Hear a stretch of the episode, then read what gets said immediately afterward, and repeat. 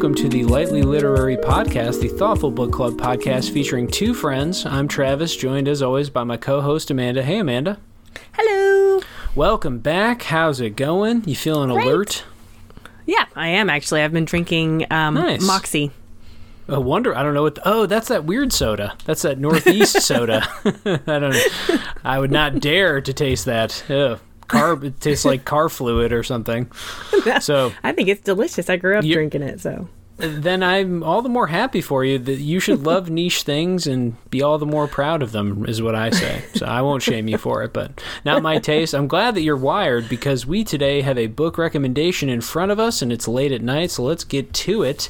Today we're going to be recommending a book. If you're unfamiliar with the show, first of all, welcome. You found a book recommendation episode on the nonfiction narrative Ghettoside by Jill Leovy. We are, as I mentioned, the Lightly Literary Podcast. We have feeds up on Instagram and Facebook, so follow us on those. It's at the Lightly Literary Podcast, which is all one word.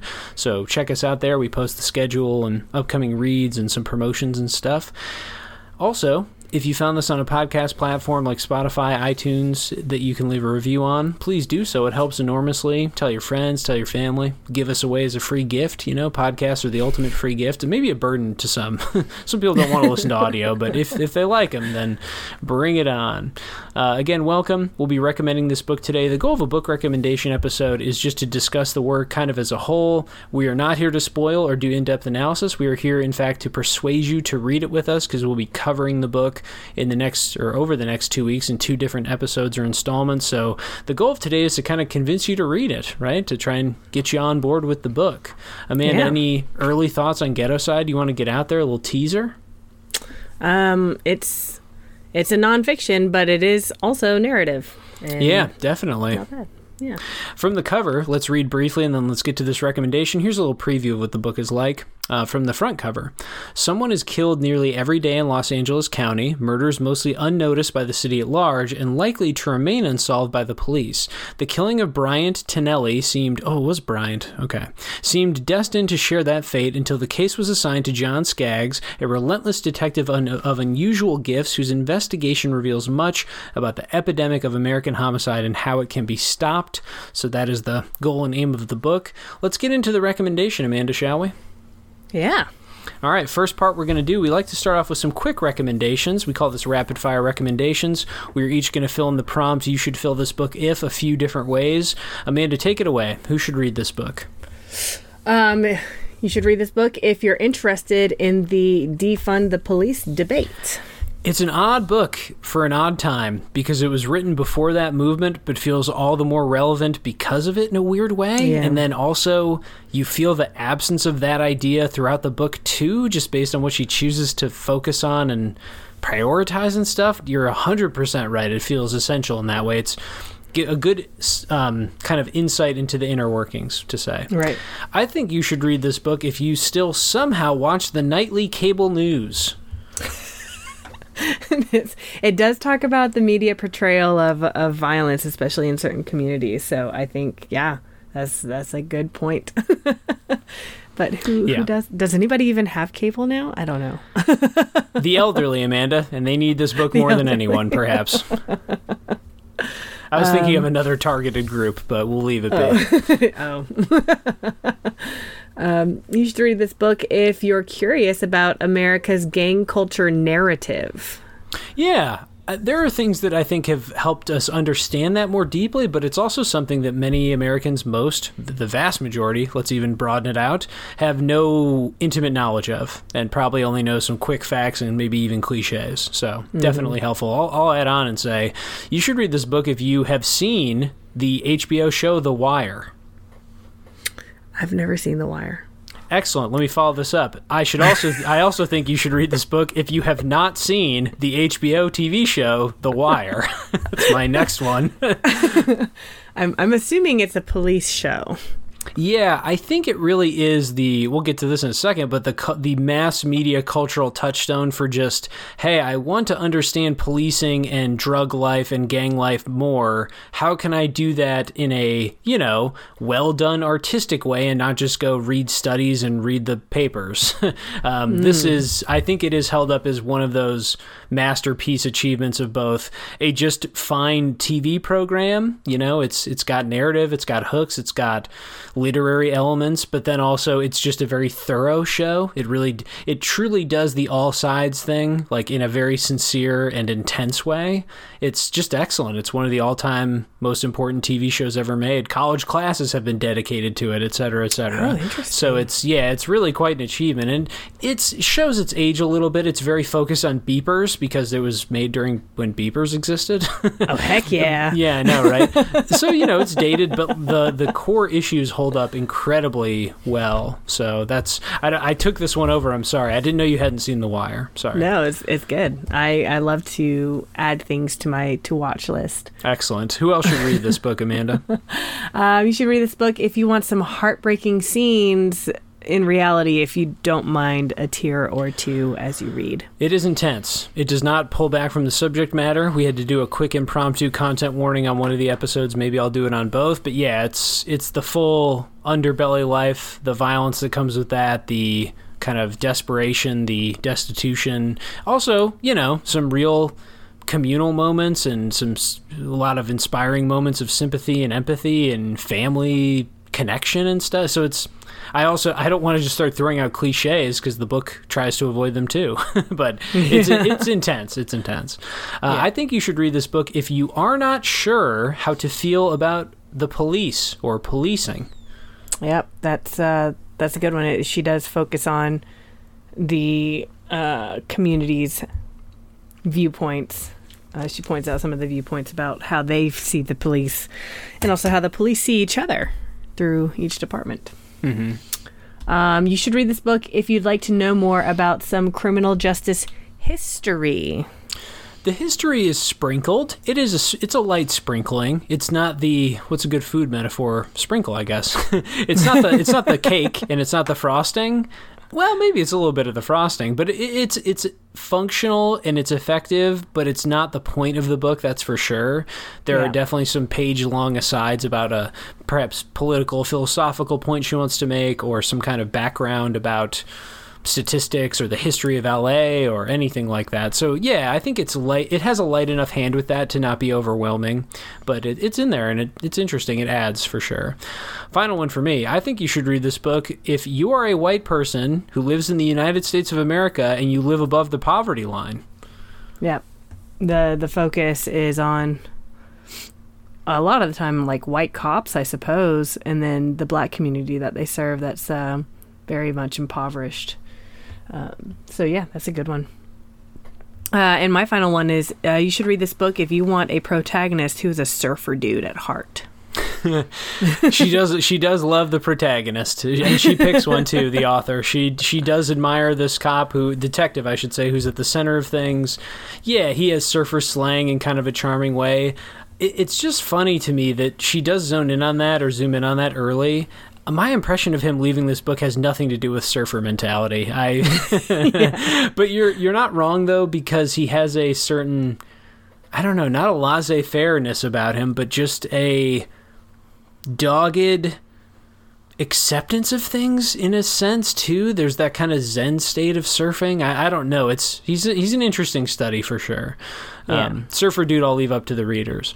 Let's move on to the next segment, Amanda, which we are swapping out the similes. Goodbye, similes. I beat you into the ground, to use a implied metaphor, and ruined you forever. So my apologies. Maybe we'll go back to them. They were fun, but not helpful, I don't think. Instead, we're going to put in a much more practical segment here called the Pop Culture Touchstone or Touchstones, where we just give some kind of comparison of this work to something else you might be familiar with. Should I go first, Amanda? Because you'll never guess what my pop culture touchstone is. Yeah, go ahead. It's the HBO television program The Wire.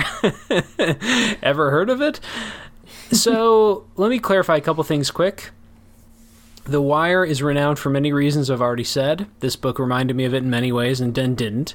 The Wire is more thorough in exploring the criminality and the gang drug dealer lifestyle, the inter- social intertwinings of those things, the demands that that culture puts on a person, and how you get entangled in it, how you can try and get out. This book does not ignore that stuff, and it really does well, actually, I think, by the, the victims' families and the victims' the situations they're in, the the kind of horrible entanglements and everything. So I, I, respect all that. I think The Wire does better at sort of understanding the criminals. This book acknowledges them and definitely does some work with them, but it, I wouldn't say it's the best parts and the most thorough parts. So just as a heads up, but if you like crime TV that has subtlety and isn't just another heinous crime that detectives will crack it. Oh, this criminal's a disgusting monster. Uh, isn't that kind of like what CSI's like? I don't watch those shows. I I guess so. Yeah. And is CSI also the one with the terrible puns? Yeah, and the, and the dramatic, you know, um, glasses rip rip off the glasses, and oh, it's yeah. going to be a long yeah. night. totally. The, and the wire's the antithesis of that. Just to be, that's why I'm bringing it up. The the wire's the antithesis of that. It's very purposefully paced, very thoughtful, very cautious and very all sidesy. So I, I think that's just a better comparison for this book. This book is not like CSI, you know, it has moments like that though, but it overall is much more measured. So that's my final thought. What's your touchstone for this one? Um, I thought I chose a very obvious one, um, which is Between the World and Me by Ta-Nehisi Coates, which actually you and I have talked about before. We did. Um, yeah. Yeah.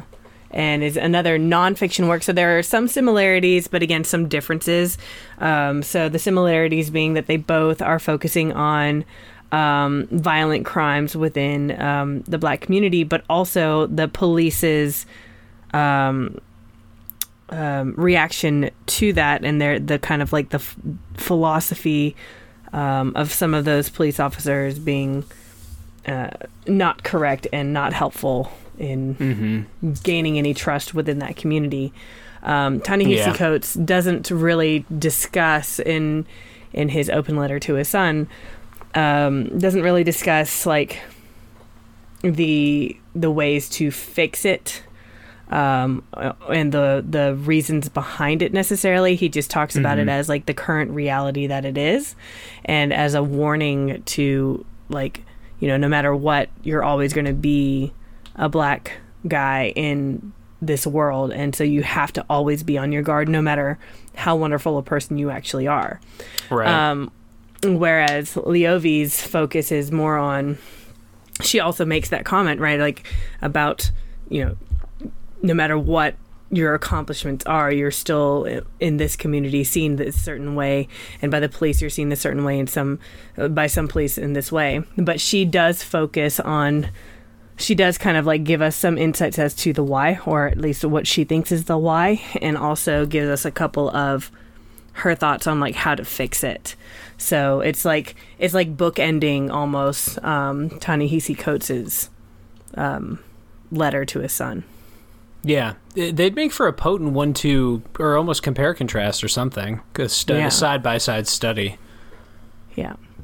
I would say this book has a far more favorable view of policing than that book, but the race issues, the communal issues, there's a lot of things you could you could touch on and that they share. That's true different perspectives, but no, I, I think that's well said and a good one to pull.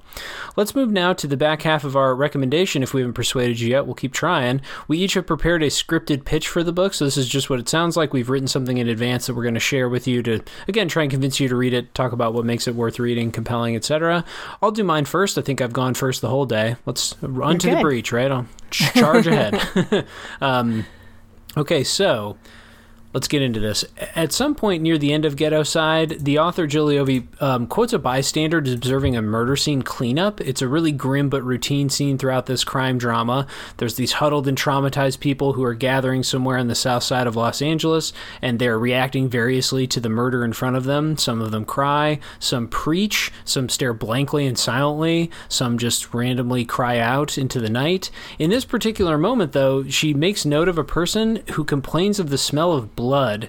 The investigators and first responders don't clean it up quickly enough, the person remarks, and so they mention how the smell of blood always lingers too long. I go on that long anecdote just to show that observations like that kind of litter this book. And I think it's to her credit that many of them seem far from excessive or insensitive.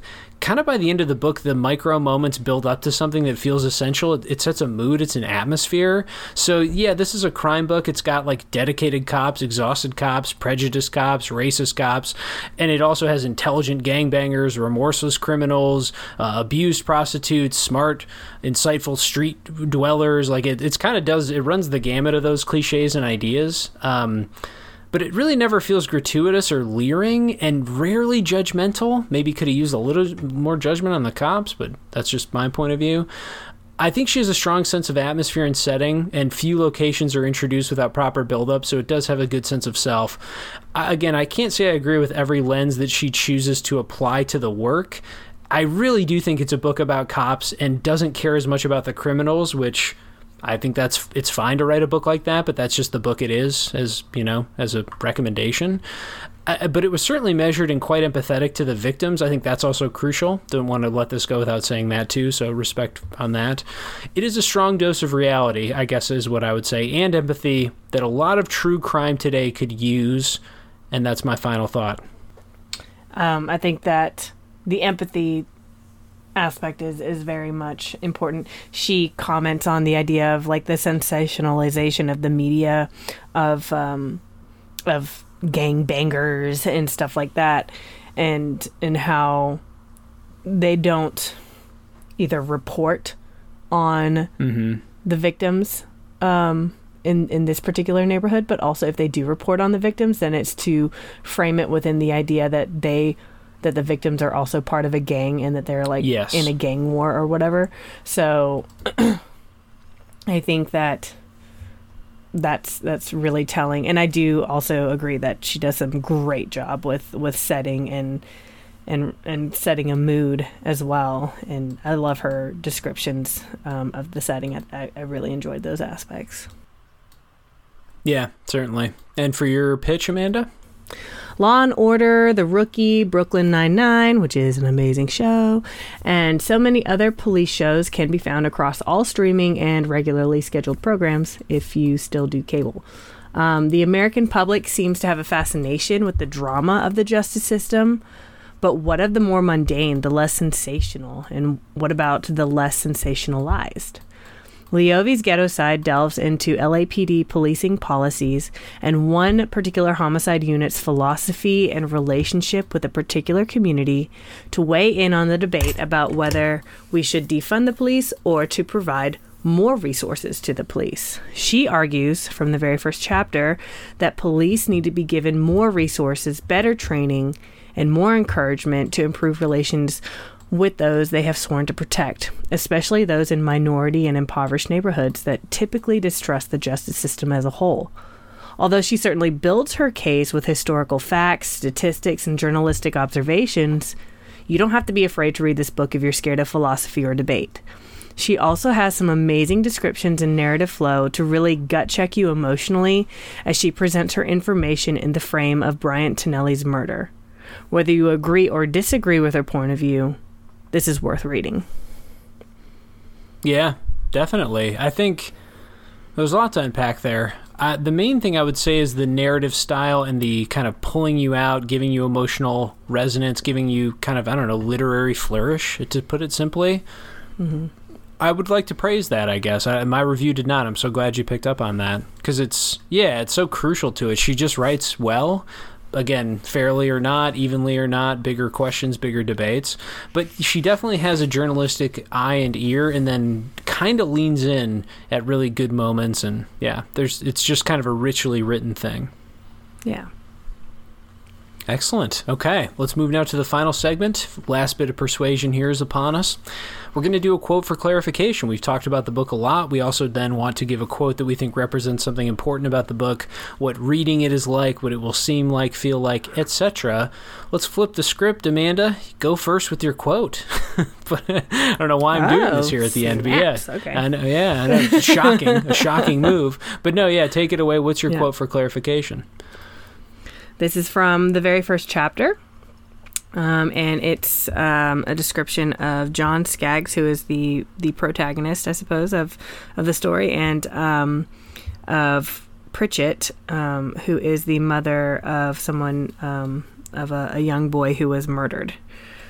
Uh, they made a strange picture, the two of them, the tall white cop and the weeping black woman. Skaggs, like most LAPD cops, was a Republican. He would vote for John McCain for president that year. His annual pay was in the six figures, and he lived in a suburban house with a pool. It might be said of him that he was not just white, but a Caucasian archetype with his blonde and pink coloring and Scots Irish features. Watts had twice Watts being the city, had twice risen in revolt against ju- just such an icon, the white occupier cum police officer, and so Skaggs' presence in this neighborhood was all the more conspicuous for the historical associations it provoked. Pritchett had a typical had a background typical of Watts' residents, and um, so it goes on to talk about that. And then it says, Yeah. despite their differences, she and Skaggs were kin of a sort, members of a small circle of Americans whose lives, in different ways, had been molded by a bizarre phenomenon a plague of murders among black men. So we see uh, some of her description of Skaggs um, and uh, juxtaposing that with the people that he serves. So he serves a predominantly black community um, that's being overtaken uh, with violence and very little um, effective policing in a lot of ways. Um, and also, we see that they um, she she tries to garner some sympathy here by connecting them in a way at the end by saying that even though there are some obvious differences between them, mostly um, based on um, socioeconomic status and, and skin color and everything like that, the the thing that really Yeah. brings them together is that they both are feeling the effects um, of of this really high murder rate and this particular murder. So it also Right, immediately right. shows Skaggs as somebody that is sympathetic to that and somebody who is working to to help with that um, with that issue. Yeah, pretty crucial intro too, because he's such a focal point, and for anyone coming in skeptical, it, it, she does humanize him well. Yeah, that's for sure. And it, it does become kind of a crucial opening scene for him, too. I pulled one from 32. My quote's from 32. It also introduces a police officer in the book, though this is going to be Wally Tonelli, whose son is killed. That's, I don't know, you can't spoil nonfiction anyway, but that's, Yeah. it's not even really a spoiler because it's like the premise of the book. It's critical to the whole thing. Anyway, so this is just about Tonelli and his background as a police officer. Tonelli's stint as a gang officer came in the midst of the great American homicide wave of the early 80s. It was the era of crack cocaine and rock houses and open air drug markets. The young Marine veteran was in heaven. There could be nothing better than wearing that dark blue uniform, driving fast cars, and chasing gangsters around all night. He didn't want to do anything else, certainly not detective work. Everyone knew detectives were a bunch of slugs, Tonelli recalled. He and his peers had a motto Peer t- P2 forever for police officer 2, that is, the diehard street cops. And then he gets loaned out, and then this is her reflections on some cop stuff. The qualities that make a great homicide detectives are different from the qualities that make great patrol cops, but they are related. Wally Tonelli had a baseline of attributes that steer many young people toward police work. Although he was not college educated, he was smart and energetic. Police work can be a haven for brainy, action oriented people who do not, for some reason, gravitate toward formal education, the type, the type afflicted with what Dee Dee Tonelli diagnosed in her whole family as a touch of ADD. It made them uniquely suited for a job that was carried out almost entirely out of doors and involved sleepless nights, relentless bursts of activity, and the ability to move from one situation to the next quickly without leaving too much behind. They needed to be smart and quick, but not necessarily bookish or terribly analytical. And then she keeps going on with the traits. So these are things that she revisits a lot throughout the book. She does some kind of um, soft skill or personality analysis throughout, trying to get at the heart of how can we not fix police because I don't think in her view or thesis we need to fix them. It's just that we need to improve them. Or it's it's not it's not that the foundation is cracked. It's that we have to build better upon that foundation. If I could use that metaphor. And this is mm-hmm. these traits, the things she admires or respects about cops that do an effective job, detectives eventually, of course, as Skaggs is, just kind of permeates the book. And she tries to poke and prod at these traits and tries to investigate what makes these people motivated what makes them effective and this is yeah it shows that she has a you know a good way of summarizing character. She gets good quotes out of people too. It's you know very thoroughly researched. And at no point do we quibble with that. That's like the least of our concerns throughout Yeah. these episodes. Um, it's it's very exhaustively researched, and she clearly embedded herself quite deeply into the units and stuff. So yeah, it, she's got an eye for character. Those are some themes that she comes back to a lot, and it's that kind of thinking about how policing can be done well and what you know what's going wrong and what goes right, so to speak. Yeah, and that's um, that quote's a good example of how she um, she uses um, the behaviors and and the past motivations and the current motivations of of each of her quote characters um, to kind of give us insights into the way that they think as well Yeah, um, yeah. and the reasons for their behavior. So um, yeah, so we we see why Tonelli makes certain choices in his life, why Skaggs um, makes certain choices and, and behaves in certain ways as well, without them actually having to voice themselves their own motivations or anything like that. yeah, definitely. Any final thoughts on Ghettoside by Jill Leovy? Uh, nope, I'm good. Well, that is our recommendation. That's as much as we could persuade you to read with us. We always try and keep these under 30 minutes. So there we here we stand. There we are. Hopefully we persuaded you. We'll be covering this book in two installments, uh, cutting the book in half over the next 2 weeks. Amanda helpfully reminds me here. The first book club episode will chat cover chapters 1 through 14. So if you want to read with us, check the feed on this coming Friday whenever you're hearing this um, we don't know the dates yet. They're pretty far in advance. But yeah, check the feed this Friday. Otherwise, it'll be up there forever after, whenever you're ready to listen. And that's Book Club Part 1, chapters 1 through 14. If we did not persuade you to read this with us, we, well, we apologize. We do our best. but we do have other books coming up in order. Amanda, do you want to tell them about those? Yeah. Next up, we have We Are Okay by Nina LaCour. Then we have The Incal by Jodorowsky and Moebius. And finally, we have Uncommon Type, some stories by the great Tom Hanks. That's right. Actor Tom Hanks making his first appearance. You think we can get him for an interview, Amanda? Ooh, yeah, definitely. We are that influential. Let's reach out to some publicists. We again are the Lightly Literary Podcast. Thank you so much for listening. Follow us on Facebook and Instagram, all one word at the Lightly Literary Podcast. Again, rate, recommend, review, tell your friends, family, your dog, somebody in the church with you, somebody at the cafe next to you. Just spread the news far and wide. Anyway, um, we'll be back soon for those book clubs and uh, more recommendations in the feed. And as always, we'll see you between the pages.